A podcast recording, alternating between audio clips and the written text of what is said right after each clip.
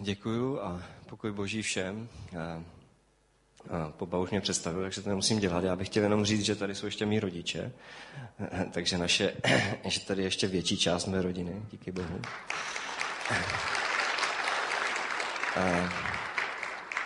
Což bych si před těch pěmi pár lety, možná deseti, dvaceti vůbec nedokázal představit.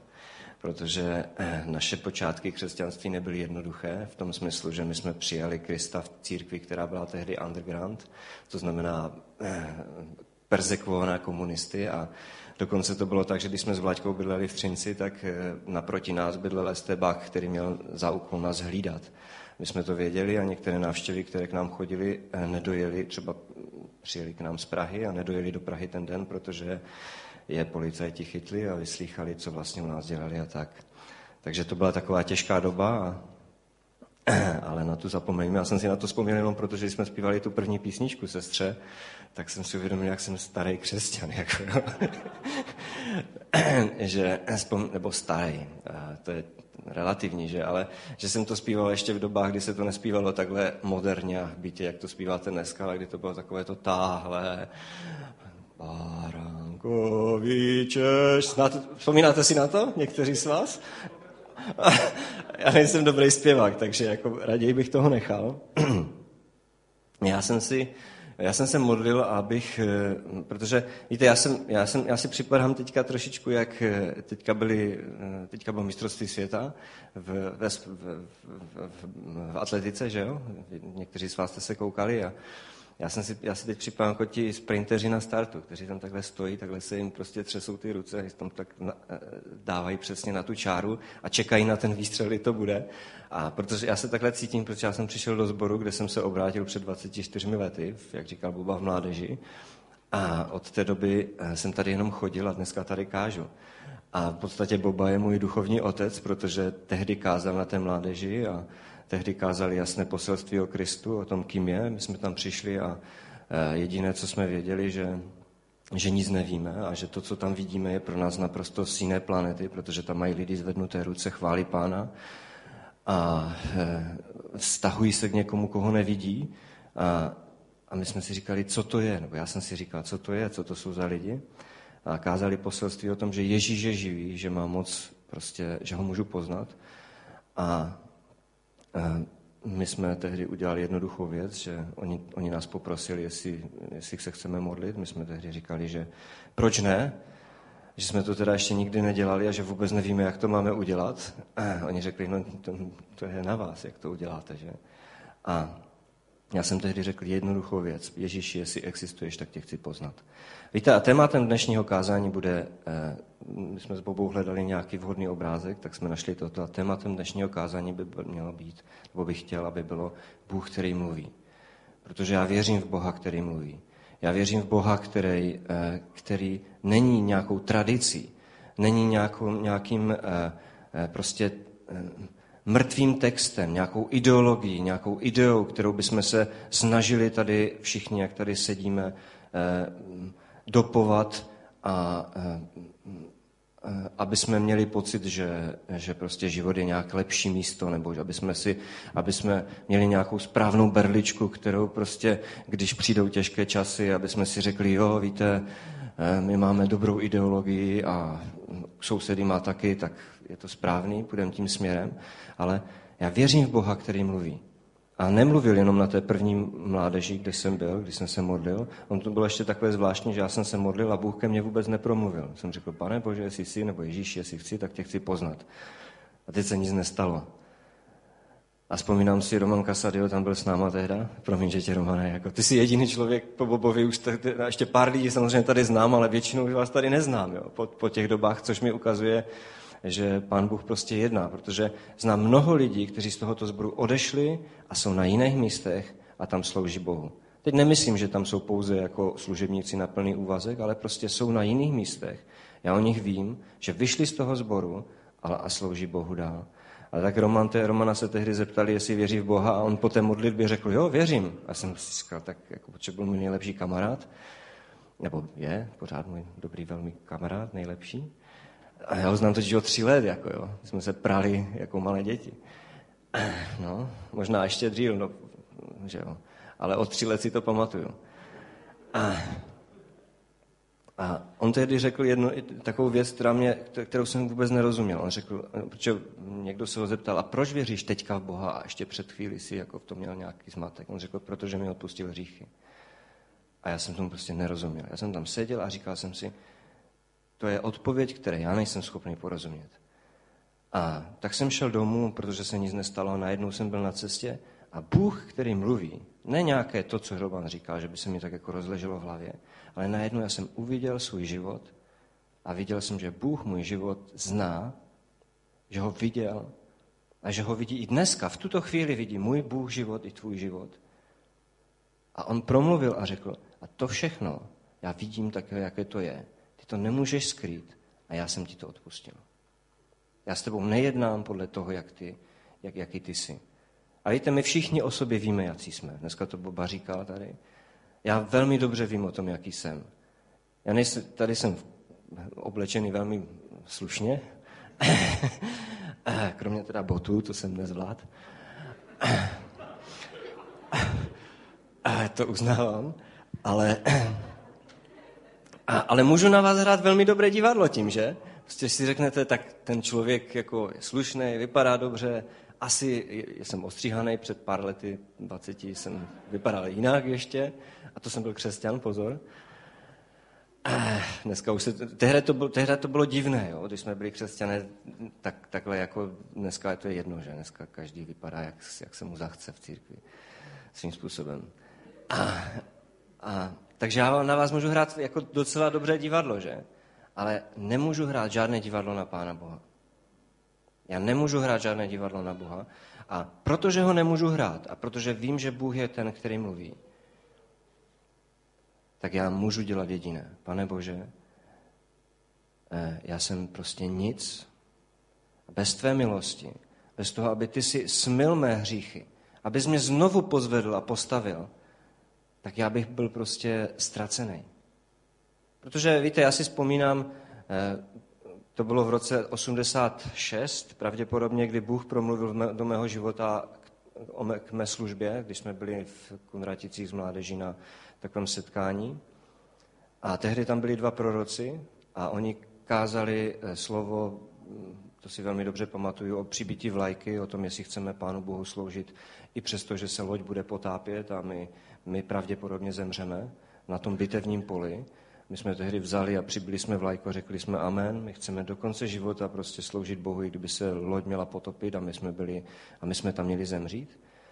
Ale poté, potom, když jsme se takhle přibili tu vlajku a byli jsme takový hrdinové, tak oni řekli, a pojďte, teď se s váma chceme modlit. A tak já jsem si tam klekl, oni, se za mě, oni na mě položili ruce a začali se modlit. A víte, oni začali říkat věci, které jsem věděl jenom já a za které jsem se styděl. A to nebyly věci ve smyslu, jako udělal si toto, toto, toto. Ale oni začali mluvit o tom, jaké je mé srdce. Víte, Bible říká, že naše srdce je nejpřevrácenější ze všeho. Je to tak? A my lidé se snažíme ho obalit tukem, aby jsme ani my sami do něho neviděli.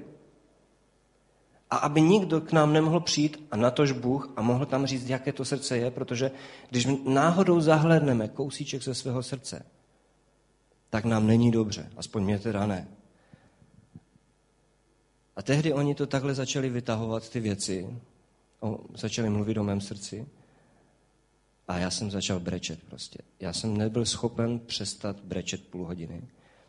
A víte, v tom breku nebyla sebelítost, jako, jaký jsem prevídá, jen co všechno, ale Bůh mi ukazoval, že přesto, že to všechno ví, tak je schopen mě používat. Přestože tohle to všechno o mě ví, tak je schopen mě použít. A já jsem tehdy byl mladý křesťan, jsem měl dvacet tři roku nebo dvacet dva roku, měl jsem dvě děti, a, už tedy. A, a Bůh mi řekl prostě přesně, co se mnou zamýšlí. To nebylo takové jako možné, že v takových těch jako ne, nejasných konturách, ale Bůh mi řekl, tohle to prostě já zamýšlím ve tvém životě. A řekl mi jednu, jednu věc, i kdyby tě nikdo tady na zemi nepou, měl pocit, že, tě nemůže, že jsi nepoužitelný, i kdyby tě nikdo tady na té zemi neměl rád, tak já tě miluji. A, tak já tě miluji. To je jednoduché poselství. Bůh mluví. Já jsem si tehra prostě, já jsem se tehra, když to nikdo na mě neviděl a do dneška prostě většina lidí si myslí, že jsem hrdina, protože že ho se umím oblíct dobře. Ne, to si dělám srandu. Tak prostě nikdo z vás neznáte mé srdce, Bůh ho zná. Bůh zná, čím zá, s čím já zápasím, v čem padám, v čem stojím, jaké výzvy jsou před mým životem, jaké výzvy jsou před naší službou. On to prostě všechno ví a je v tom s náma. Já, to dnes to bylo takové intro, jo, prozatím, ještě nebylo kázání.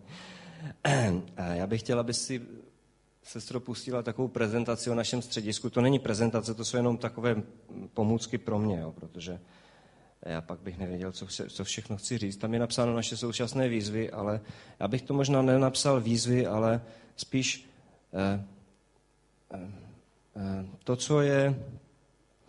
To, co je v našem srdci, nebo v mém srdci jako vedoucího střediska ve Šluknově. My, když jsme se přestěhovali, ještě bych to, kdybych se vrátil k tomu, tak já si vzpomínám velmi dobře, kdy, kdy jsme odcházeli odcať. Petr, ministr, já, s, Ivan tady zůstával v Lachyňsky, vzpomínáte si na to malé, většina na to malé středisko v Tyře, které se potom rozrostlo, protože jsme mysleli, že koupíme jinou budovu. Nakonec se odstěhovali i Ivan tady z tohoto místa a bohužel je tady prázdné místo pro tuto službu. To musím prostě s lítostí podotknout, že, že na Slezsku je prostě prázdné místo po službě Teen Challenge ve smyslu služby ztraceným lidem.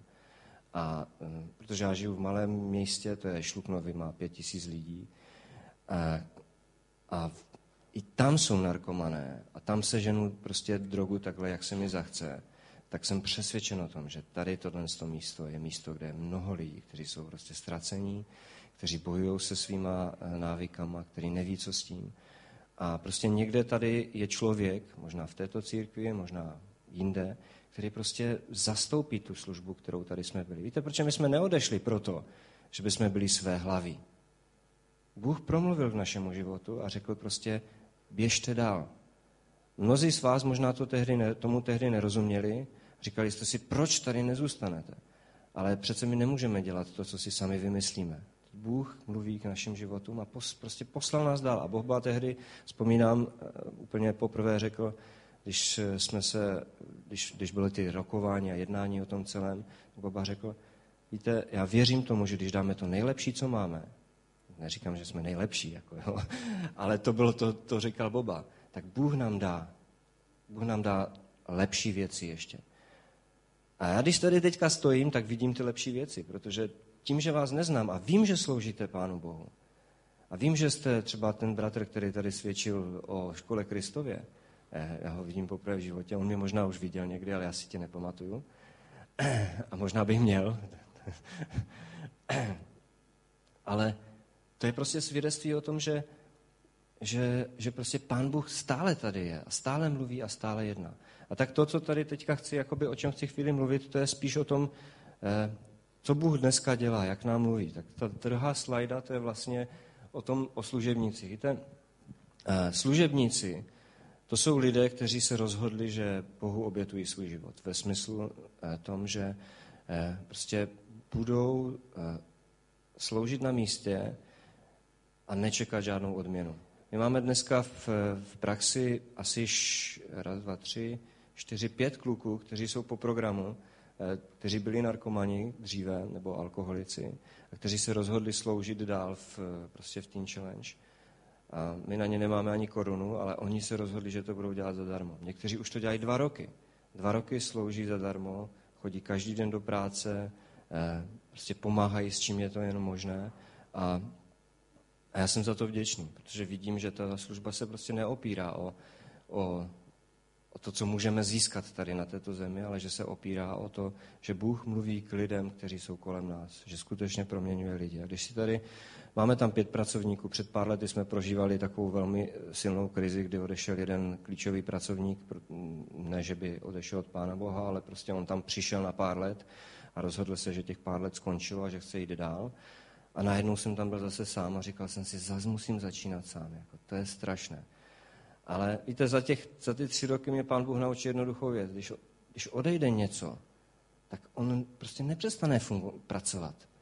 To není tak, že by něco najednou skončilo, ale že já mám být pozorný pro to, co Bůh chce dělat.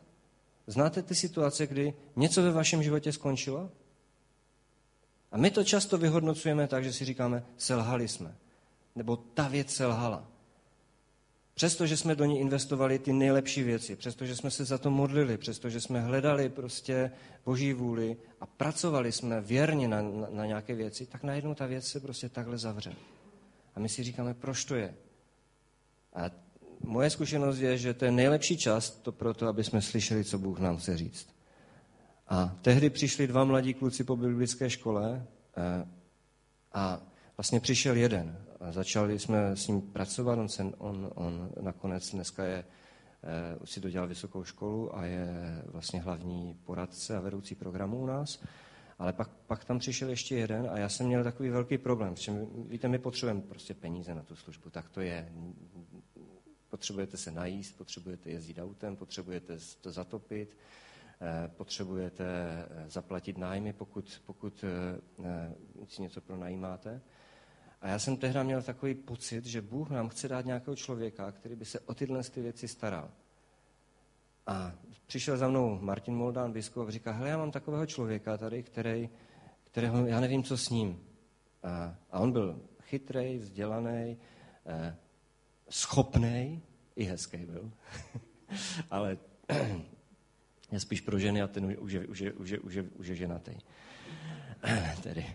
A, a já jsem tehdy dom tak, tak za mnou přišel a říkám, hele, já nevím vůbec. Já prostě nevím, co s ním, jako... No, protože to bylo tak, že on přišel na staršovstvo k nám, jako co s ním. Že věří, že Pán Bůh ho chce použít a že teďka vlastně neví jak, jako, že ho nechce pustit. Jako. Tak já jsem tak prostě říkal, hele, já, já fakt nevím, já nic. Jako. Pak jsem prostě přišel domů a začal jsem se, jako modlil jsem se a Bůh mi říká, hele, poslouchej, ty nejseš normální. Jako vyloženě takhle. Jo. A já říkám, jako a proč? A, no, já ti tady prostě strkám pod nos člověka, který tě prostě pomůže a ty říkáš, že ho nechceš. A to, to tak trvalo asi čtrnáct dní tady tenhle ten proces, než jsem to dnes to uslyšel. A během té doby on už dostal další nabídky, ten kluk. Jak už to tak bývá, že? A jsem si říkal, tyjo, tak co teď? A samozřejmě, jak, to, jak boží plány jsou božími plány a on žádnou z těch nabídek nevzal a dneska slouží u nás v programu a stará se o podnikatelské aktivity, které se snažíme rozvíjet. A chci říct, že, že prostě procházíme často i takovým, takovými situacemi, kdy já se cítím velmi zklamaný, protože, protože mám pocit, že, že lidi odcházejí, že tady nejsou, že, že se na ně nemůžu spolehnout. A to jsou prostě zklamání, které prožívám. A proto bych vás prosil, tam je součást toho je vždycky modlitby, za co bych chtěl, abyste se modlili. Je to tak, že já věřím v modlitbu. Já věřím v to, že kdyby se za nás lidé nemodlili a kdyby my jsme se sami nemodlili, tak se spousta věcí nestane. My věříme v Boha, který mluví, ale zároveň taky v Boha, ke kterému my můžeme mluvit. Který nás slyší. Který, je, který odpovídá naše, na naše modlitby. Je toho celá Bible, že Bůh odpovídá na naše modlitby. A pokud se to neděje, no tak to je proto, že se nemodlíme přece. A nebo to je proto, že se modlíme a jde nám jenom o naše vášně, o naše touhy, o to, jak být slavnými, jak, jak, jak, jak přeprat svého souseda a dokázat mu, že my jsme v právu. Tak pak samozřejmě neslyšíme odpovědi, ale Bůh mluví. Bůh je Bohem, který odpovídá na naše modlitby. On nám totiž zjevuje svoji vůli a pak říká, a modlete se, aby se ta vůle stala. A tak se prosím modlete za, za to, aby ti naši pracovníci měli schopnost vychovávat naše studenty, protože, co si budeme povídat, to jsou lidé, kteří, krom, kteří mají ještě jinou zkušenost než my s hříchem nebo s pádem. A to je zkušenost, kdy oni začali užívat drogy nebo alkohol nebo hrát prostě hry v, v ty automaty o peníze a to změnilo úplně jejich způsob uvažování, ale taky jejich emocionální stavy. A víte, oni, když přijou do programu, tak jsou většinou třináct dvanáct leté děti, ale ne dvanáctileté hodné děti. dvanáctileté, třináctileté jako děti nevychované, které nemají žádné hranice, které prostě jsou, které přesto, že když se setkají s Kristem, tak prostě po něm touží, ale ještě tam je pořád toho, mnoho té tužby, která říká, eh, bože, prostě já jsem tady, já jsem středem světa, já potřebuju, aby se o mě všichni starali a všichni mě prostě opečovávali a, a dokazovali mi, že jsem ten nejlepší a nejhodnější a nejslavnější, a že jo, to, takový ti lidé jsou a my potřebujeme prostě moudrost pro výchovu. A, a samozřejmě pak, pak, pak se můžete modlit za jednotlivé pracovníky, kteří, kteří tam jsou. A já ještě tady, když vidíte ten slide, tak dole je w w w tečka bulletin tečka c z. To je naše oficiální, nebo neoficiální stránka našeho střediska, protože oficiální stránka Teen Challenge je w w w tečka teen challenge tečka c z. A my jsme se rozhodli mít ještě vlastní blog, kde můžete slyšet, si přečíst svědectví, někdy kázání, někdy nějaký odbornější článek. A je tam spousta fotek, takže tam můžete vidět, co se vlastně ve středisku děje. A můžete nás tam taky požádat o modlitbu prostřednictvím toho webu. Je tam modlitby, je tam adresa, na kterou můžete napsat, pokud vy sami máte nějakou modlitební potřebu. Takže ten další slide jsou, uh, ještě, ještě vyskoč výše, výše, výše, prosím. Nemyslím, jako m, m, další slide jsou praktikanti, to už jsme prošli, studenti. Máme dvanáct postelí ve středisku, nejsou tady žádné fotky. Fotky, prosím vás, pokud máte přístup na internet, tak se podívejte, tam uvidíte fotky, jak to vypadá v tom kraji, kde bydlíme. Nejsou tady žádné rozářené tváře studentů ani praktikantů, to všechno tam uvidíte. A můžeš to poslat na ty studenty, prosím, díky. Takže máme dvanáct postelí, v průměru jedenáct studentů, ale máme víru na, na mnohem více, respektive víme, že bychom mohli mít mnohem více studentů, ale v praxi to je tak, že když máte dvanáct postelí, tak tím, že lidé odcházejí a přicházejí, protože oni nejsou stálí, to znamená, není to tak, že by přišel student do programu a řekl, já se chci e, změnit, já chci prostě prožít změnu ve svém životě a teď na tom začne pracovat, za dvanáct měsíců skončí a vy říkáte haleluja, prostě máme tady nového dokonalého člověka, tak to prostě nefunguje. E, z těch, dejme tomu, jedenácti lidé, když dva, tři, tři lidé dokončí program a my potom můžeme vidět, že prostě jsou nejenom v pořádku ve smyslu, že neberou drogy, ale že jsou nadšení pro Krista, protože to je naším cílem, aby byli lidé nadšení pro Krista, aby se s ním setkali. A upřímně řečeno, já ani nedokážu jinak eh, jakoby sloužit lidem, protože já nevím, co bych jim jiného nabídl než Krista. Jo. I přesto, že jakoby mám vzdělání na to, abych mohl nějaké terapeutické metody používat, ale já vím, že to je vždycky jenom o tom, že se dotknete eh, nějaké metody, ale ne, ne, neproměníte srdce. Bůh je ten, který mění naše srdce.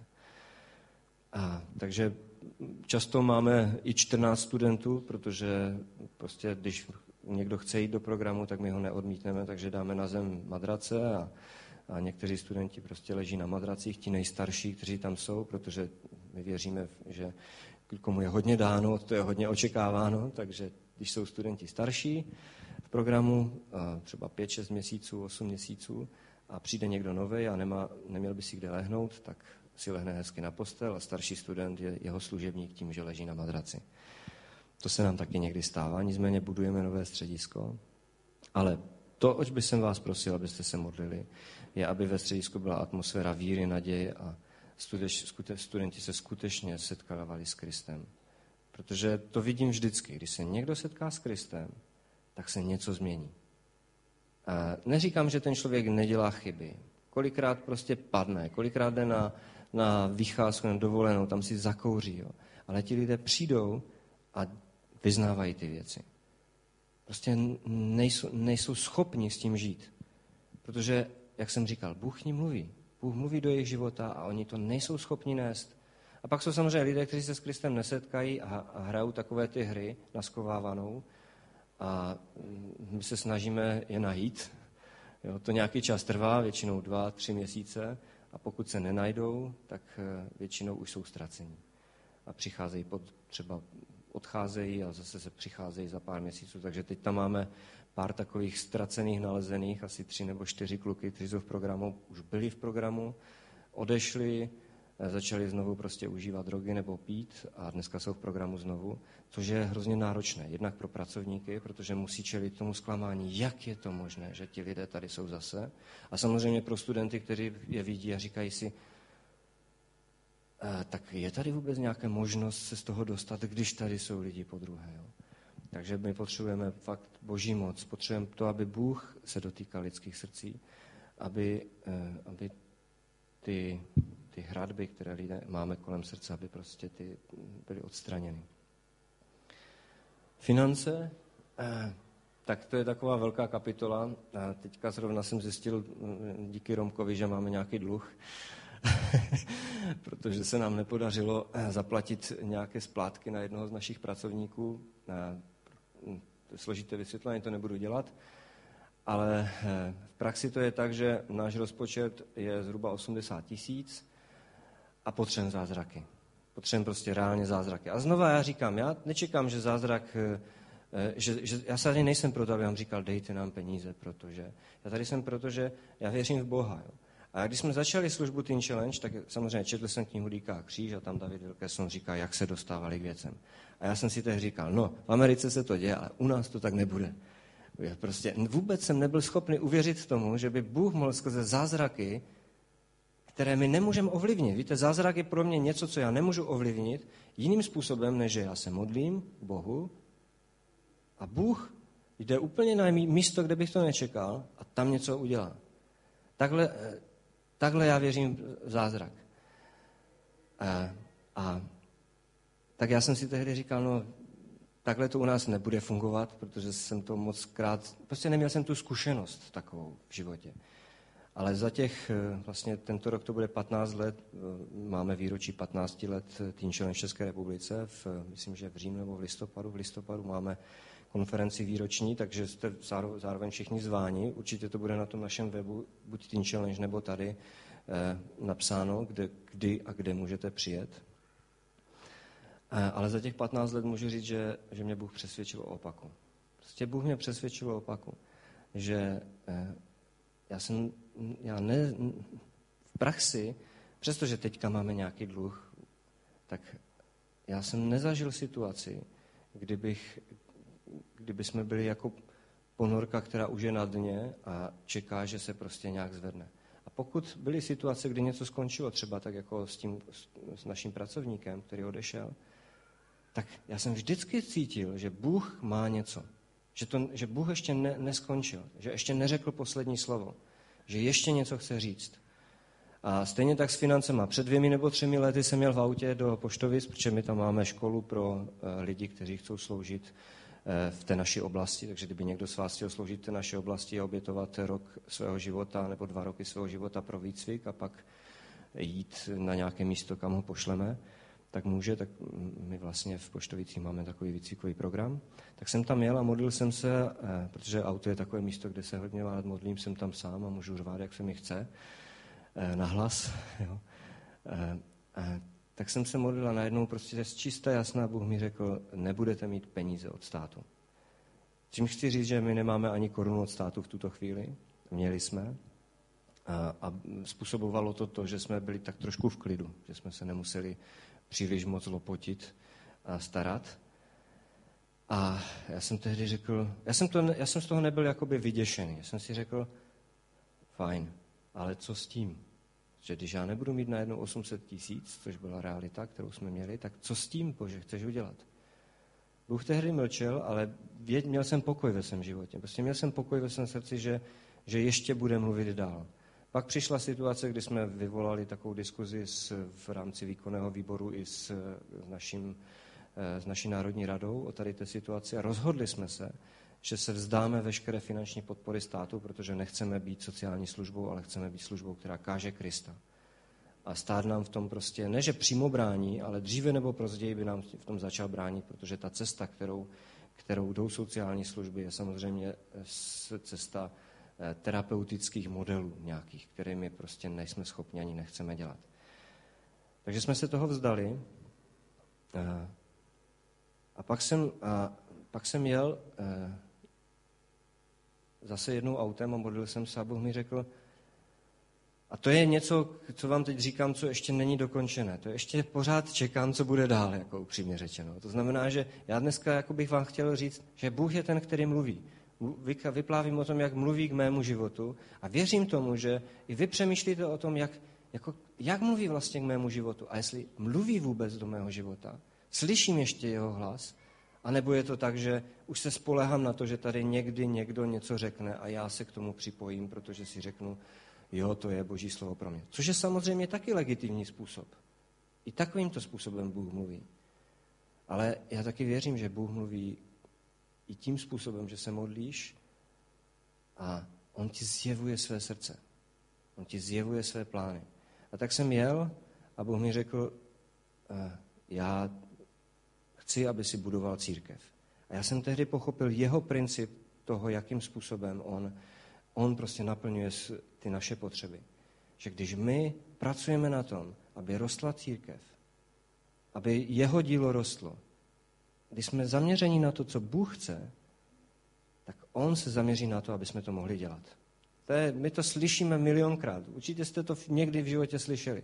Ale Bůh tohle to řekl přímo k mému srdci a já teďka se ptám, Bože, jak to mám dělat? Protože víte, já přijeřím tomu, že on to ještě vyspecifikuje nějakým způsobem. A to je jedna z věcí, za kterou se můžete modlit i za mě, aby Bůh prostě vyspecifikoval pro mě to, co, to, co tím skutečně myslí. Ehm. Máme takový projekt samozřejmě, který se jmenuje, který se jmenuje Kapky. Ještě tam zůstanu těch financí, prosím. A ten najdete taky na našem webu, protože to byla taky jedna věc, kterou mi Bůh ukázal nebo řekl přímo takovýmto způsobem, že jsem se modlil a Bůh mi ukázal, tohle to udělejte. A to je to, že, mě, že, že nabídne, nabídněte lidem možnost se připojit k tomu projektu na jeden rok, aby mohli, protože... Aby, aby prostě mohli to moře těch našich potřeb naplnit jednoduše tím, že začne pršet. Aktuálně je to tak, že potřebujeme finance na opravu auta a uhlí. Jo. Tak to jenom kdybyste potřebovali vědět, co je to nejdůležitější v tuto chvíli.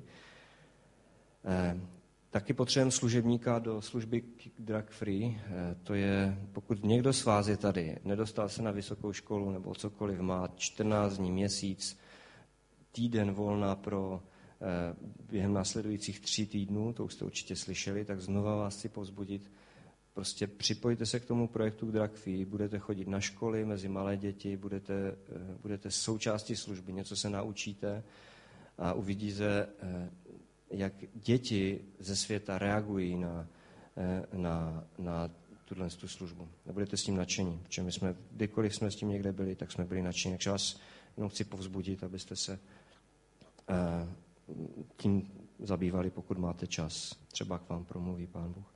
A poslední věc, kterou tady mám na tom slajdu, je církev. To je to, čemu věřím, mám to v srdci od začátku, co jsme se tam přestěhovali, kdy, kdy jsem prožíval silně slovo, kdy Bůh řekl, prostě vy jste světlo světa a nestavějte to, kým jste, prostě pod nějaký kbelík, aby to uhaslo, ale služte tomuto městu prostě, protože já chci, aby tady byla církev. Tak prosím, modlete se za to, protože potřebujeme vedoucího pro, ten, pro tu stanici. A já vím, že za mnou chodí lidé a říkají, proč to nejseš ty? Jo. Z, jakoby nabízí se to v uvozovkách, ale prostě tohle to mi Bůh neřekl. A já fakt nemůžu dělat věci, které mi Bůh neřekl. Jo. Já jsem se zvedl do Šluknova tím způsobem, že my jsme měli plán, že koupíme středisko jinde a já tady zůstanu, protože já umím pracovat s těma lidma, kteří jsou na začátku, kteří prostě potřebují povzbuzení ke Kristu. To byl náš plán. Pak jsme odjeli do severních Čech na dovolenou Teen Challenge a já jsem tam šel s kamarádem takhle po cestě do restaurace na, na jídlo a říkal jsem si, tady je takhle nusně, tady bych v životě nikdy nechtěl bydlet. A způsob, jakým Bůh mluví. Jeden ze způsobů, který jsem poznal, je, že se mi tady, tady něco zježí, a, a, jako i fyzicky, a já cítím takový to jako napomenutí. Neříkej to. Do roka a do dne zůstal Ivan tady a já jsem se stěhoval na druhý konec světa. A vůbec to nebylo lehké, protože my jsme měli malé děti. Vzpomínám si, jak rodiče z toho byli prostě... Že jo, nešťastní, protože najednou jejich vnuci byli na druhé konci světa. Kdo, kdo je očekávající vnuků jako my s Vlaďkou, jo? Ještě, ještě nejsou v bříšku, ale tak může to být do roka a do dne, protože jsme před měsícem vydali dceru. Tak, tak ví, jaké to je ta touha potom, aby to dítě bylo blízko. Že? Takže my jsme se přestěhovali na druhý konec světa a e, i pro Vlaďku to nebylo lehké tehdy, protože já jsem přišel domů a řekl jsem, hele, stěhujem se, že? Co jsem na to mohl říct jiného, že jo? Když pan Bůh řekl, stěhuj se, já jsem voják, že? Já, se, já mám takovou, takovou, já věřím to, co říkal apoštol Pavel, že my jsme, že pokud chceme sloužit Bohu, tak musíme být jako, mít mentalitu vojáků v určitém slova smyslu. Že voják se nezaplétá do těch věcí tohoto světa, ale on se ptá svého velitele, kde je ten boj, kde je ta válka, na kterém místě on má být, kde ho chce použít. Takže já jsem jakoby neměl moc možnosti si zvolit, jestli chci být tady, nebo tam, nebo, nebo co bych já vlastně chtěl. Že? Takže to je, co se týče tohohle, z toho, té prezentace. A, a, a dále bych pokračoval už bez slajdu, můžeš to dát úplně zhodit pryč. A chtěl bych vám přečíst slovo, které, které ke mně v poslední době mluví hodně. Je to z Žálmu dvacet sedm čtyři a dál, ale nebudu číst každý verš, jak je po sobě, ale budu číst jenom některé verše vybraně. Myslím, že to je z ekumenické Bible.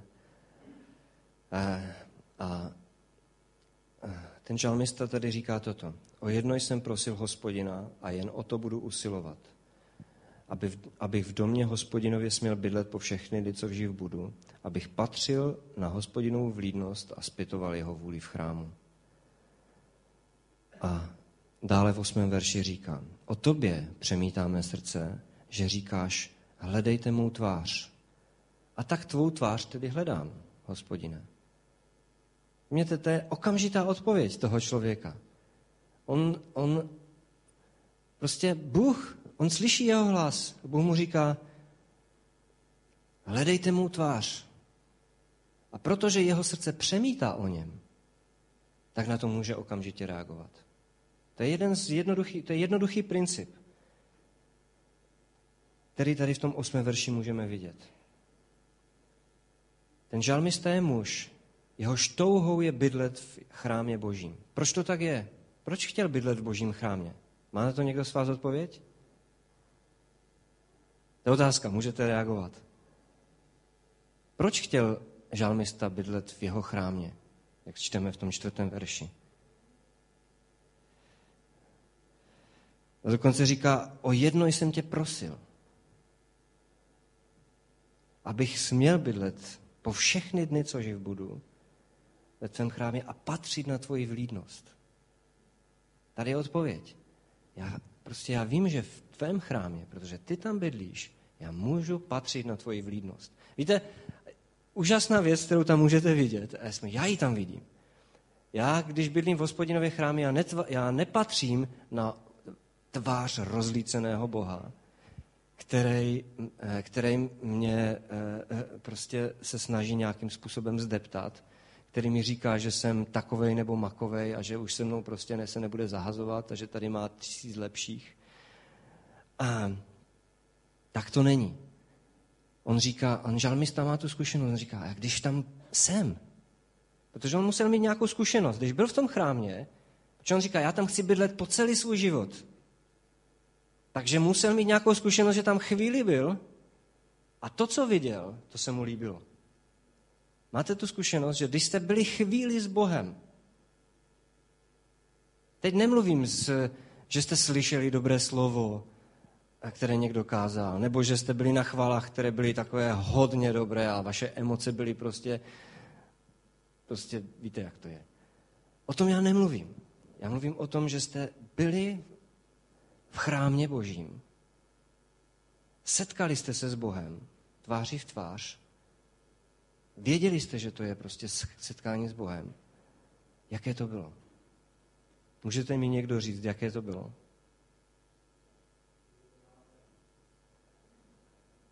Martin Moldán teďka, ne, děkuji. Martin Moldán nedávno kázal o bratrovi Wundermbrantovi, který říkal svědectví, já ho tady prostě řeknu, protože jste ho neslyšeli, tak si to můžu dovolit.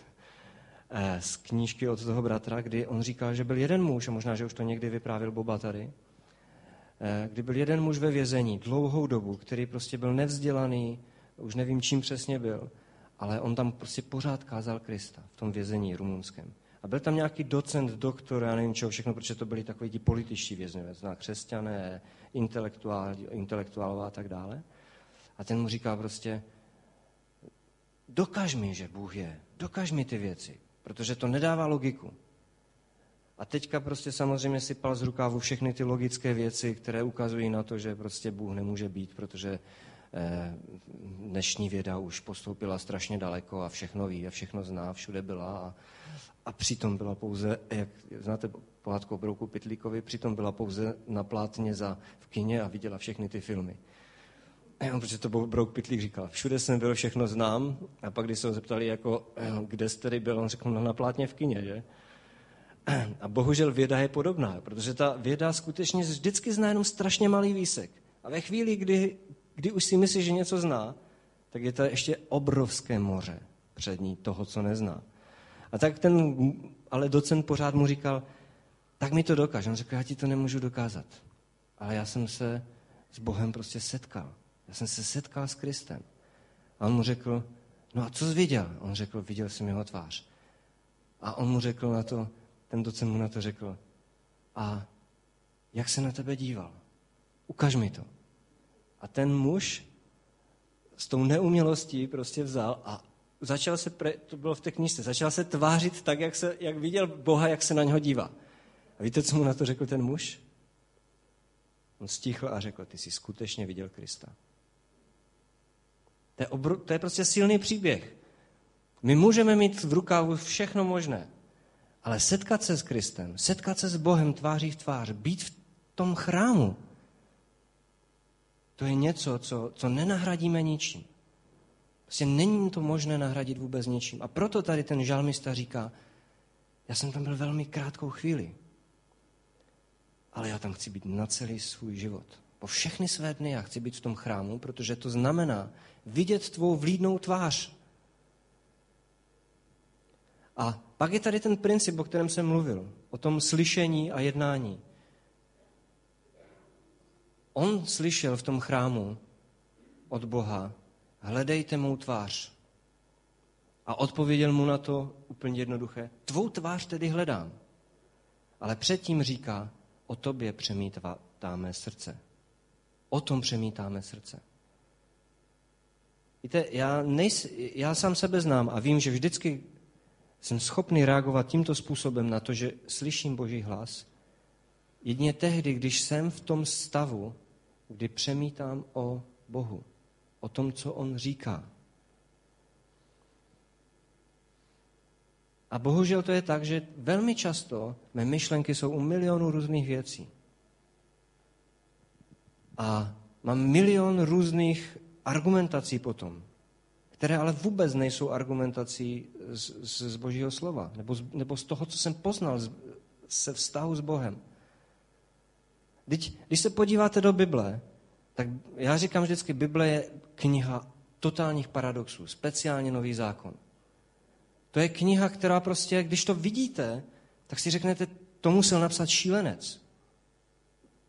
Prostě tak to je. Vemte si, kdo tady na tomto světě by si dovolil jednoduše říct druhým lidem, miluj své nepřátele. Jednoduchá věc.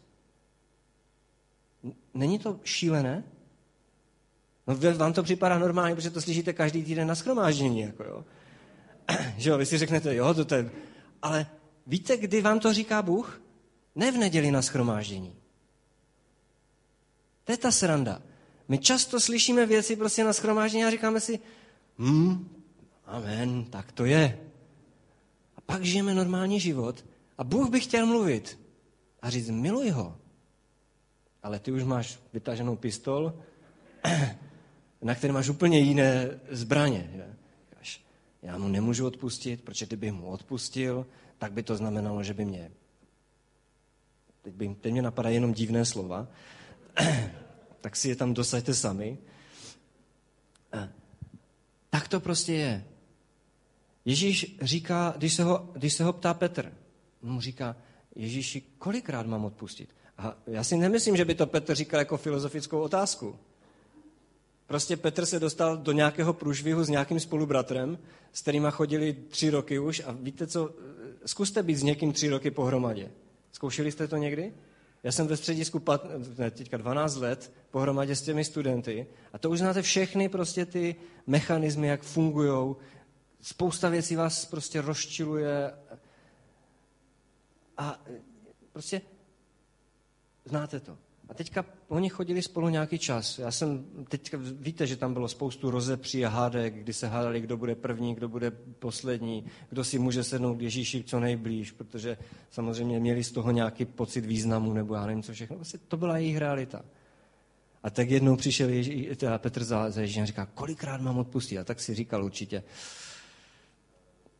A možná, že si ani toto vůbec neříkal. Možná si říkal, a on, ten Ježíš, proč on všechno ví, tak on přesně ví, o kom já mluvím. On, on mluví, teď si prostě o Jakubovi a on ví, co mi provedl včera. A ví, že tohle to se nedá odpustit. A měl by prostě jít za Jakubem a říct mu, hele, běž za tím Petrem a dej si to s ním do pořádku, protože je to tak, přece Bůh všechno ví. A víte, my někdy chodíme za druhýma lidma i za, Bohu, za Bohem s takovým jako ne, neúplným řečením. My tam nepřijdeme a říct prostě, hele, já jsem strašně naštvaný, prostě já nenávidím tady tohohle, tohle z toho člověka, nebo nesnáším tuhle tu věc a nevím si s tím rady. Ne, my takhle nepřijdeme za Bohem. My řekneme, Bože, já jsem spravedlivý, já dělám ty nejlepší věci, co můžu a tenhle ten člověk mi dělá toto. A to je ještě ta lepší varianta. A ta nejhorší varianta, když řekneme, Bože, co si myslíš o? No to byl Petr. Bože, co si myslíš o tom, kolikrát máme odpustit, jo? Samozřejmě Ježíš odpověděl mu jeho způsobem. Nechal ho v tom se vypláchat, i když mu řekl prostě ten nejho, největší paradox, jaký existuje. Protože on mu řekl, on mu vlastně neodpověděl svým způsobem, protože já věřím tomu, že na jiných místech můžeme vidět, jakým způsobem máme jednat s odpuštěním, neodpuštěním, že se dá mnohem praktičtěji jakoby odpovědět, než to, že někomu řeknete, hele, prostě ty nemáš jinou šanci, než mu odpustit. Vždycky. A hotovo. Jo. To byl jeho způsob. A prostě Bible je plná paradoxů. Ale já chci říct, ty paradoxy se týkají tebe i mě. A týkají se v situacích, do kterých se dostáváme. Ne tady na shromáždění, znova říkám. I když já tím nechci říct, rozpusťme shromáždění, protože já věřím silně v to, že Boží lid se má scházet, má slyšet Boží slovo, má chválit Boha a že Bůh tady mluví, že se mají společně modlit, protože to všechno dělají, že mají společně lámat chleba a vyznávat to, že jsou prostě jedním tělem. Tomu já věřím. Ale taky věřím tomu, že je život za. A taky vidím mnohokrát, že lidé, my jsme takoví, že jsme schopni v shromáždění, kde je bezpečno, mnohé věci odkývat a pak jdeme ven a najednou ty věci přestanou jakoby mít platnost. Ale jak se může stát to, že ty věci budou mít platnost? Ne tak, že se připojím nějaké ideologii a řeknu, tohle je pravda, teď se budu snažit milovat všechny ty své nepřátelé a, a zapomenout na to, co mi kdo kdy udělal. O tom to taky není. Ale je to o tom, že slyšíme jeho hlas v tu danou chvíli. Že jsme v tom chrámu, protože víte, kde je ten chrám dneska? Izraelité to měli trošku složité. Oni měli chrám eh, jako budovu nebo stan, kam museli docházet a tam Bůh mluvil skrze kněží, eh, respektive předtím ještě na poušti mluvil skrze Mojžíše, přestože Bůh jim nabízel, že chce mluvit s každým tak jako s Mojžíšem, tak oni mu řekli ne, ne, ne, ne, ne, protože to je dost nebezpečné, tak my to nechceme, jako, my chceme prostředníka, tak se toho vzdali. Ale víte, mě to říká něco o mentalitě lidí. Mě to neříká o tom, že oni byli jiní než my dneska. Já jsem prostě přesvědčen o tom, že já jsem kolikrát stejnej. Že, že bych měl říct, Bože, já tě chci slyšet, ale já říkám, no, já bych raději prostředníka. Že víte, ten prostředník, ten se dá jednak, s ním se dá manipulovat, a jednak se na něho dá říct, my nevíme, jestli to bylo Boží slovo, nebo nebylo Boží slovo, že? To se totiž stalo. To se stalo těm stejným Izraelitům u Mamre, že jo? Nebo u, když znáte ten příběh, kdy ve čtvrté kapitole Židům říká, říká Boží slovo, a nebuďte jako ti Izraelité, v, prostě, kteří zatvrdili se své srdce, když ním Bůh mluvil. A já když jsem si četl ten příběh, víte, co se tam stalo?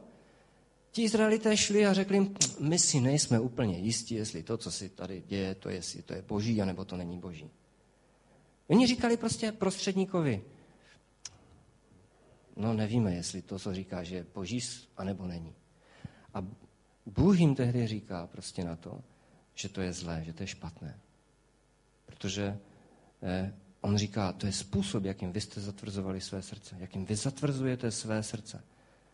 My proto, aby jsme neslyšeli Boží hlas, často zatvrzujeme své srdce tím způsobem, že si prostě stavíme prostředníky do našich životů, kteří k nám jako mají mluvit. A furt čekáme, že k nám někdo bude mluvit. Je tady nějaký prorok a všichni tady sedíme v řadách a čekáme, kdy už k nám promluví.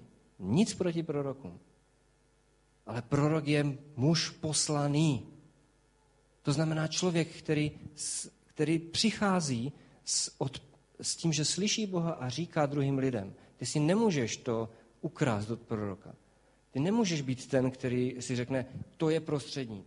Já jsem kolikrát byl v takovém pokušení, kdy jsem říkal, tak jestli to je prorok, tak ví, co ve mně je teďka.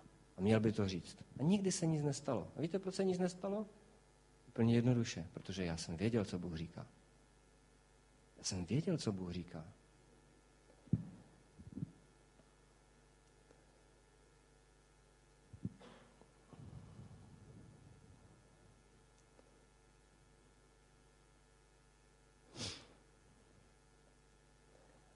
A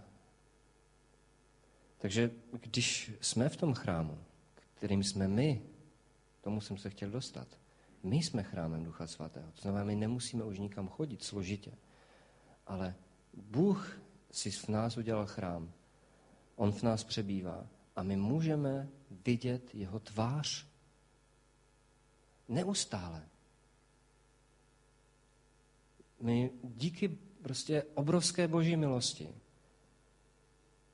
nejsme odkázáni na nějaký jeden den nebo na nějaký možná, na, i kdyby to měl být každý den chviličku ve smyslu, že někam dojdu a tam se to děje, ale díky boží milosti, který si udělal v nás svůj příbytek, my můžeme vidět to, jaký je Bůh neustále. A my ty paradoxy, o kterých já tady mluvím, my je můžeme žít ne proto, že se stávají nějakým zákonem, ale proto, že jsou součástí našeho vnitřního života. Protože nejsme schopni nenávidět ty, kdo jsou naši nepřátelé. Protože to ani Bůh není schopen. To samozřejmě vůbec nesouvisí s tím, že když někdo dělá zlé věci, že odplata za zlé věci je smrt. To nesouvisí s láskou vůbec. Já můžu milovat, velmi milovat, ale když někdo dělá věci, které jsou velmi zlé a měly by, měly by prostě škodit, tak já prostě se postavím jako hradba, abych je zastavil. To s tím nesouvisí. A, ale když vidíme toho Boha, který je v nás, tak zaprvé on mluví. My ho slyšíme. Ale my taky, tak jak říkal bra, bratr, když se postavil, jaký je ten Bůh, s kterým se setkal, řekl nádherný, tak my taky víme, že ten Bůh je nádherný. A ještě víc, my víme, že je nádherný v těch situacích, ve kterých jsme. Že není nádherný teprve tehdy, když, je, když jako je dobře. Mně se líbí jeden žálm, to je jeden z mých nejoblíbenějších žálmů, kde žálmista říká, že vyjel na moře, to moře se obrovsky rozbouřilo. Díky tomu on mohl vidět boží skutky a pak ho Bůh prostě vzal a přivezl ho zpátky do toho přístavu, který byl klidný, ale já si to představuji tak, že v tom přístavu on měl tu zkušenost, která říkala, Bůh je nádherný, mocný i v těch obrovských vlnách, které se kolem mě zdouvají. I v těch situacích, které bych já nikdy vlastníma schopnostma a silama nezvládl. Prostě tam Bůh je. A tedy Bůh je ten, který mluví a někdy tě taky vede k tomu, aby si vyjel na moře, které není bezpečné. Já si, když my jsme vyjeli tehdy na to naše moře, když jsem já řekl někdy v tom svém, v, těch osm, v tom osmdesátém šestém prostě Bože, já přibím vlajku a chci ti sloužit prostě na celý svůj život, tak jsem tím mínil přesně toto. Já chci vyjet na jakékoliv moře, které se přede mnou zedme a častokrát to je tak, že prostě vůbec nevím, jak bych se v tu chvíli jako s tím vypořádal. Prostě někdy utíkám, strkám si prostě polštář na hlavu pomyslný, abych neviděl, neslyšel, aby prostě nebylo nic. Myslím si, že to jsou ty nejlepší chvíle, protože cokoliv je kolem mě, tak prostě je, je nebezpečné. Týká se toho, že, že, že mám pocit, že se věci zhroutí, že už nebudou, že nebudou existovat. Určitě všichni známe nějaký dotek toho existenciálního strachu, toho strachu, který říká, za, který, který řve zanikneš, nebo zánik, zánik, smrt, smrt. A kdo ho nezná, tak není člověk, jo? Protože tak to je.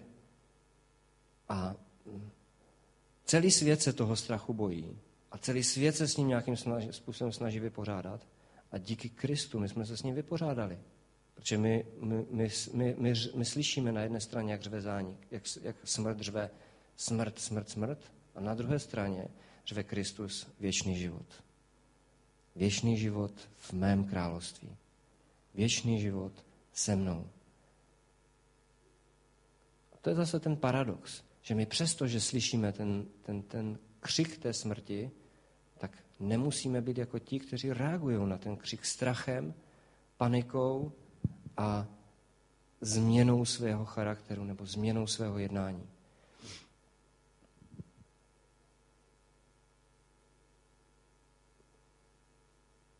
Takže když jsme v tom chrámu, když se dostáváme do toho chrámu, když, když jsme poznali, že ten Bůh je v tom chrámu, tak co se stane?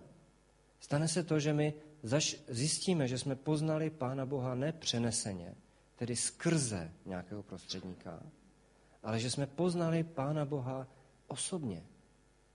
A mezi náma, vy, kteří tady sedíte, tak většina z vás byste tady neseděli, kdyby se to nestalo. Souhlasíte s tím? Já bych tady prostě nebyl po dvaceti čtyřech letech a nestál tady a nekázal, kdyby se to nestalo. A nejenom, že nestalo, ale nedělo. Protože mé křesťanství nestojí na nějaké tradici toho, že někdy před dvaceti čtyřmi lety jsem slyšel o Kristu a, a, a modlil jsem se a Bůh ke mně promluvil a jsem ho poznal osobně. Ale mé křesťanství stojí na tom, že dnes slyším jeho hlas. A proto říká pisatel v Biblii, dnes, když uslyšíš jeho hlas, tak nezatvrzuj své srdce. Dnes, teď v tuto chvíli, když uslyšíš jeho hlas, tak nezatvrzuj své srdce. Mohl bych tady dlouho kázat na téma, to, na téma, jak člověk to dělá, že zatvrzuje své srdce. Protože my máme techniky, jak to děláme. Tak, se, tak, tak to o tom zkus přemýšlet, jak to vlastně dělá, že zatvrzuješ své srdce, aby si neslyšel to, co slyšet máš. Aby ses nemusel s tím vypořádat ve svém životě. Ale chci tomu říct jednoduchou věc. Když zatvrzuješ své srdce, aby si neslyšel, tak víte, jaký je důsledek? Že nevidíš toho, který je nádherný a nevidíš tu vlídnou, vlídnost jeho tváře. To je jediný důsledek. A protože nevidíš vlídnost jeho tváře, tak ta jeho tvář se nestane tvojí tváří. A potom to, co vidí lidé na tobě a na mě, je ta naše vlastní tvář, která často reaguje na, právě na ty okolnosti, na ten strach ze smrti a tak dále. A tak dále. A vy jste hodně mladých lidí tady je, tak si říkáte, proč mluvím o strachu ze smrti. Víte, protože strach ze smrti to není jenom to, že zemřeš, ale to je taky bolest třeba u mě mých hemeroidů. Tak řve prostě to, že jsem smrtelný. To, že eh, dostáváš špatné známky ve škole, i tam ho cítíš, jo? Protože to znamená, že přijdeš domů a doma třeba skončí láska tvých rodičů. Jo? skončí, tedy strach, jo? Strach se smrti. A ona má skončit, že jo? Protože vidím, jak tam Tomáš s Myšou poplácávají Romanovi po co, ale prostě tak to je, teď to je v pořádku, že skončí ta láska rodičů, nebo ona neskončí láska rodičů, ale přijde výchova, že? Láska v jiné formě. Takže my potřebujeme vidět Boha proto, aby ta jeho tvář byla naší tváří. A když se podíváte do, do Korinských, tak tam je něco o Mojžíšovi, který byl nahoře. Vzpomínáte si, on se tam setkal s Bohem tváří tvář, slyšel Boha, teďka scházel z té hory a protože se setkal s Bohem, tak mu zářila tvář. A on si ji přikryl šátkem, aby nikdo neviděl, že to jednou pomine. Protože to doká... on to asi neměl navždycky už potom, jo? Ten, ten šátek, jo? Ale on říkal, tyjo, teďka to vidí, teď vidí tu slávu, teďka ví prostě, kým jsem, ví, proč za mnou jít. No jo, ale ono to pomine, tak já to zakryju a oni si budou myslet, že to tam ještě je. Je tak? My to totiž děláme úplně stejně. My se někdy setkáme s Bohem, něco se s nás promění, teď to lidé vidí, ale víte, proměna znamená nějaké skutky, to znamená, že, že se to nějak projeví. Víra znamená skutky, že jo? Takže se to nějak projeví. A ty projevy my už jsme potom schopni kopírovat. Je to tak? Já jsem schopný dobře kopírovat projevy dobroty, když to řeknu takhle.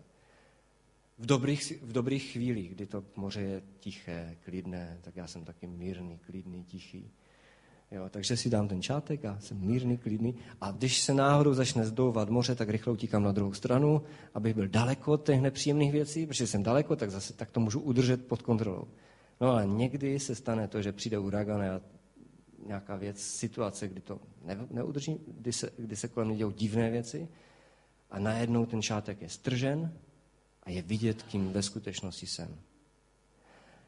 To je Mojžíšův princip, ale je tady ještě nový princip, o kterém mluvili ti korinští, říkají, ale v Duchu svatém to je jinak. Protože ta slavná záře Ducha Božího, který je v nás, ta je tady navždycky. Tedy, jestliže se setkáme s Kristem a setkáváme se s ním neustále, pak vidíme jeho vlídnost jeho tváře. On k nám mluví. A pro vlídnost té jeho tváře se ta jeho vlídnost stává naší vlídností a naší tváří. A to v jakékoliv situaci, v jakýchkoliv okolnostech, v jakýchkoliv pocitech, do kterých se dostá, ve kterých žijeme. Prostě tak se to děje. To je moje víra o Kristu. Možná, že to není úplně teologicky vždycky správně v tuto chvíli, já nevím, ale to je moje zkušenost. Je mnoho míst v Bibli, které prostě můžeme, o kterých můžeme vidět, jak, jak tato zkušenost lidi proměnila. A nejenom v Bibli, můžeme ji vidět ve svém životě. Kdy Bůh promluvil, ten, který mluví, mluvil a něco se změnilo, něco se stalo. Ono totiž je to tak, že je to jeho slovo, skrze které jsme proměňováni. Bible říká, že on neposílá své slovo nikdy nadarmo. Že ono vždycky přichází, aby udělalo to, co udělat má. A my ho jednak musíme se naučit slyšet a jednak musíme mít nezatvrzelé srdce. Nezatvrzovat své srdce. Jeden z příběhů je Samuela Eli, že jo? Kdy Eli byl velmi mladý, teda Samuel byl velmi mladý jinoch, který neznal hlas Boží. Bůh k němu mluvil a on nevěděl, že to je on a potřeboval Eliho, který mu řekl, hele, to je Bůh. Příště, když přijde a uslyšíš to, řekl, pane, tady jsem. Někdy to je tak, že my skutečně potřebujeme slyšet některé věci vícekrát, aby jsme, a ne, není to zatvrzelo srdce, ale je to naše neskušenost. A je třeba trénovat tu zkušenost toho slyšení. Já si vzpomínám, já jsem měl kdysi poměrně dobrou kytaru od Jarka Bílého, eh, jsem si koupil. A jel jsem z nějaké zkoušky z Třince do Těšína a vlakem a teď jsem tu kytaru takhle dával nahoru a prostě Bůh mi říkal, nedávej to, ty tam zapomeneš. A já jsem prostě nevěděl, že nebyl schopen rozpoznat takové jednoduché malé věci, tak jsem ji tam dal. Co si myslíte, mám tu kytaru dneska nebo nemám? Mám lepší, jako jo, ale, ale, ale není to tato. A upřímně řečeno, je mi to líto, protože to byla jediná kytara v České republice tady tohoto druhu. Jo. Ale já se nezlobím na toho, kdo si ji nechal, protože jednoduše mě Pán Bůh ukázal, že, že, že on mluví i skrze takové drobnosti. I v takových situacích. A že je dobré prostě být citlivý. Ono to zní jako divně, jo, ale já mám takovou jednoduchou věc. Totiž, když poslechneš Pána Boha, tak se nikdy nedozvíš, jak to dopadlo. To je divné, že? Kdybych Pána Boha poslechl, tak se nikdy nedozvím, jestli to byl jeho hlas nebo nebyl. V uvozovkách, jako jo. Protože bych to prostě, protože by se nestalo nic špatného, jo. A tak já ti chci povzbudit, aby i ty drobné věci si prostě jakoby následoval, poslouchal. Protože ty v praxi nikdy nic nestratíš. V praxi většinou, nebo z devadesát devět procent, když, když jakoby se uvolním, osvobodím od svých plánů, protože většinou to je tak, že já mám nějaký plán, já jsem měl plán srčit tam tu kytaru, to byl můj plán. A do toho plánu mi přišla nějaká informace, nedělej to. A já jsem prostě z nějakého důvodu ten plán nechtěl pře, prostě přerušit. A protože jsem to neudělal, tak jsem dlouhou dobu hrál prostě na nic. To je, to je takový jednoduchý můj osobní příběh a vím, že, že pořád, stále se musím učit poslouchat to, co je ten hlas Boží. A pak chci říct ještě nakonec jednu důležitou věc, abych na to nezapomněl, ta už jakoby s tímto přímo nesouvisí, ale já vím, že tady jsou lidé, kteří slyšeli Boží hlas. Někdy v minulosti. Bůh ti řekl, co ve tvém životě chce dělat. A já ti chci říct, on na to nezapomněl. On to pořád má ve svém srdci. Pořád tu věc prostě eh, chce, aby se stala. Já mám zkušenost, že jsou dva způsob, důvody, proč se to neděje. Jedním důvodem je, proč jsme zatvrdili své srdce. Protože jsme si řekli z nějakého důvodu, ne to já, ne, to, to, to prostě se mě netýká. Nebo protože, byli, protože jsem se o to snažil, častokrát to je tak, že se o něco člověk snaží, protože slyším Boží hlas, teď se snažím to dělat, a najdou se ti, kteří mi to stěžujou. Byla jistá doba, kdy jsem se na ty lidi rozčiloval a, a, a byl jsem naštvaný. Dneska už to nedělám. Protože jednoduše si říkám, třeba jsou Božím nástrojem. Třeba potřebuju ještě chvíličku počkat. Třeba prostě to je tak, že ještě není ten čas pro mě.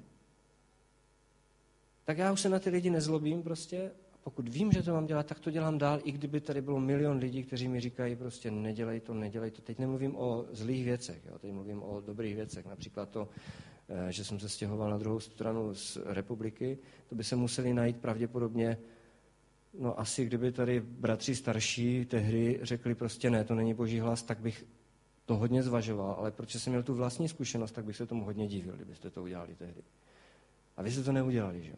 Ale kdyby se našel někdo takový, jakože byli takoví u nás ve sboru, kteří prostě ze svých osobních důvodů, protože jim to bylo líto, že se stěhujeme, protože si nedokázali představit to, že už by nás neviděli, tak, si, tak našli jakoby zástupné problémy třeba. Kdo tady bude kázat? Kdo bude dělat toto? A teď tady toto skončí a ještě toto. Takže vždycky se najdou lidé, kteří tě budou prostě odrazovat, abys dělal věci, které máš. A tak se tím nenech zaskočit a nezlob se na ně proto. Prostě tak to je. To je prostě realita. A druhý důvod, proč to neděláme, je který?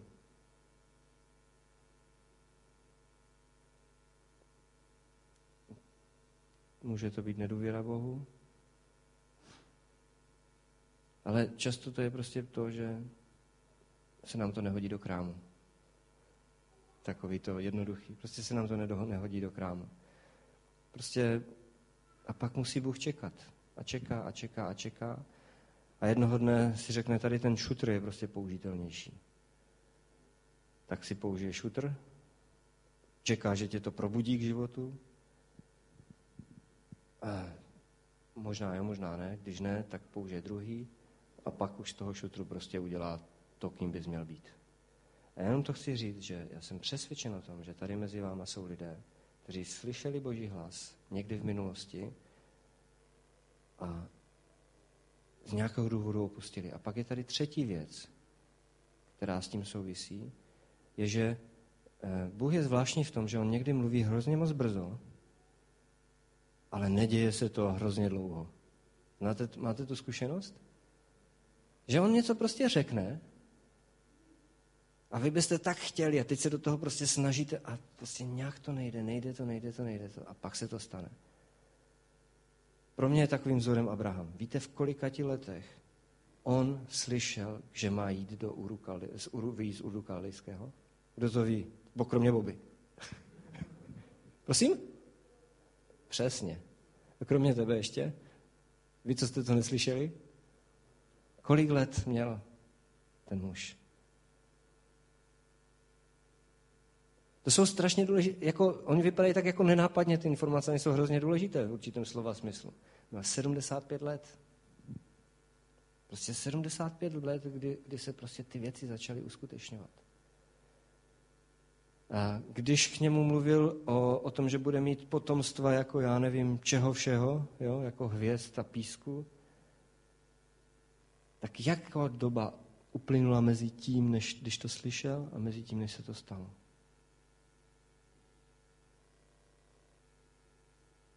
Nemusíme počítat. Já to taky přesně nevím. Ale vím, že to byla dlouhá doba. A že mezi tím došlo, že mezi tím byl Abraham zklamaný, že se to snažil řešit vlastními způsoby, tu situaci. Jo? A to nebyly hříšné způsoby v té době, to bylo prostě legitimní způsob, jak mít prostě potomky, že si vezmete svoji služku nebo toho, kdo je prostě tou děvečkou v té domácnosti. Takže já chci říct, že pokud jsi slyšel jeho hlas a, a nosíš ho ve svém srdci, a to je druhé poselství, které bych chtěl teďka tímto ukončit. A nosíš ho už ve svém srdci dlouho, a přemítáš o něm a modlíš se za něho a neděje se to, nebuď z toho prostě eh, zklamaný, protože boží čas přijde. Přijde a stane se to. Jsou dvě věci v podstatě. No. Buď si slyšel boží hlas a nějakého důvodu to zašlapal a proto se ty věci nedějou, anebo si slyšel boží hlas a dlouho se nedějou a ty začínáš být zklamaný a čekáš, přestože se modlíš a přestože prostě to nosíš ve svém srdci. Ale chci ti říct, prostě Pán Bůh to ví. On nemluvil na prázdno a nemluvil zbytečně. Tak jestli vás můžu poprosit teďka, aby jsme spolu povstali a, a přinesli, to, přinesli to prostě Bohu. Já se nebudu modlit s váma takhle, protože já to většinou nedělám. A, a, ale taky proto to neudělám, protože já věřím, že to, co jsem dneska kázal, je přesně o tom, co se teďka může dít. Že ty můžeš říct, Bože, já chci přebývat v tvém chrámě, abych viděl vlídnost tvé tváře a chci, aby si to, co jsi mi řekl v mém životě, aby si obnovil, když jsem to zapomněl, anebo jsi mi by dal sílu, to nezdál. A pokud jsi v nějaké situaci, kterou, které čelíš a máš pocit, že nevíš, jak by si ji vyřešil tak, aby si naplnil ty paradoxy Bible. To znamená, aby se stalo to, co, to, co, to, co je tady v této knize. A ty máš tendenci to dělat nějakým způsobem svým, protože nemáš sílu to řešit lépe. Tak aby Bůh přišel do tvého života a ty si viděl tu vlídnost jeho tváře a ta tě mohla proměnit proto, aby si jednal dnes jinak. Vím, že tady jsou lidé, kteří potřebují odpustit druhým. A vím, že tady jsou lidé, kteří prostě nesou ve svém životě hořkost vůči Bohu, protože mu nerozumí a nerozumí tomu, co se stalo. A vím, že Bůh tyhle ty věci všechny ví, všechny je vidí a už dávno by chtěl prostě promluvit. A tak tě, Pane, prosím o to, abys to udělal, aby si, aby si mě mohli vidět vlídnost tvé tváře, Pane. Aby jsme mohli vidět to, co chceš ty, Pane Ježíši, v našich životech uskutečňovat každý den, Pane můj. Já tě prosím o sílu k odpuštění, Pane můj, a taky o ten zážitek toho, toho osvobození, které přichází po, po tom, když odpustíme, Pane Ježíši. Já tě prosím o to, aby si tu hořkost a tu, tu, to, to zranění a to zklamání, Pane Ježíši, aby si odňal, Pane můj, aby, aby, aby prostě nebránilo tomu vidět to, kým ty skutečně jsi, Pane Ježíši. Jak, jak, jak úžasné, Pane Ježíši, to, co jsi, to, kým jsi, Pane můj. tak tě o to prosím, Pane. Já tě prosím o ty plány, které máš tady s lidma, který, který chceš použít pro své dílo, pro, pro toto město, anebo možná i dál. Vím, že ten, že prostě Bohu už uvažuje o tom misijním způsobu, jak, jak v, te, v tom, tento sbor učinit misijním sborem, Pane můj, více a více. Já tě prosím o to, Pane můj, aby si v tomto sboru, z tohoto sboru poslal misionáře, Pane Ježíši, do, do zemí, Pane můj, kde, který si vybral, Pane Ježíši. Prosím tě za to, Pane můj, aby se to stalo, Pane můj, aby, aby mohli tu realitu vidět, Pane můj, jako povzbuzení, Pane. Haleluja, sláva tobě, Ježíši. Já ti děkuju za tu milost, že, že můžeme společně tě znát a vyznávat, že ty jsi dobrý, Ježíši, že ty jsi pán pánů, králem králu, že, že naše životy nejsou životy, které jsou omezeny, Pane, pouze časem a strachem ze smrti, Pane. Díky tobě za to, Pane. Ve tvém jménu. Amen.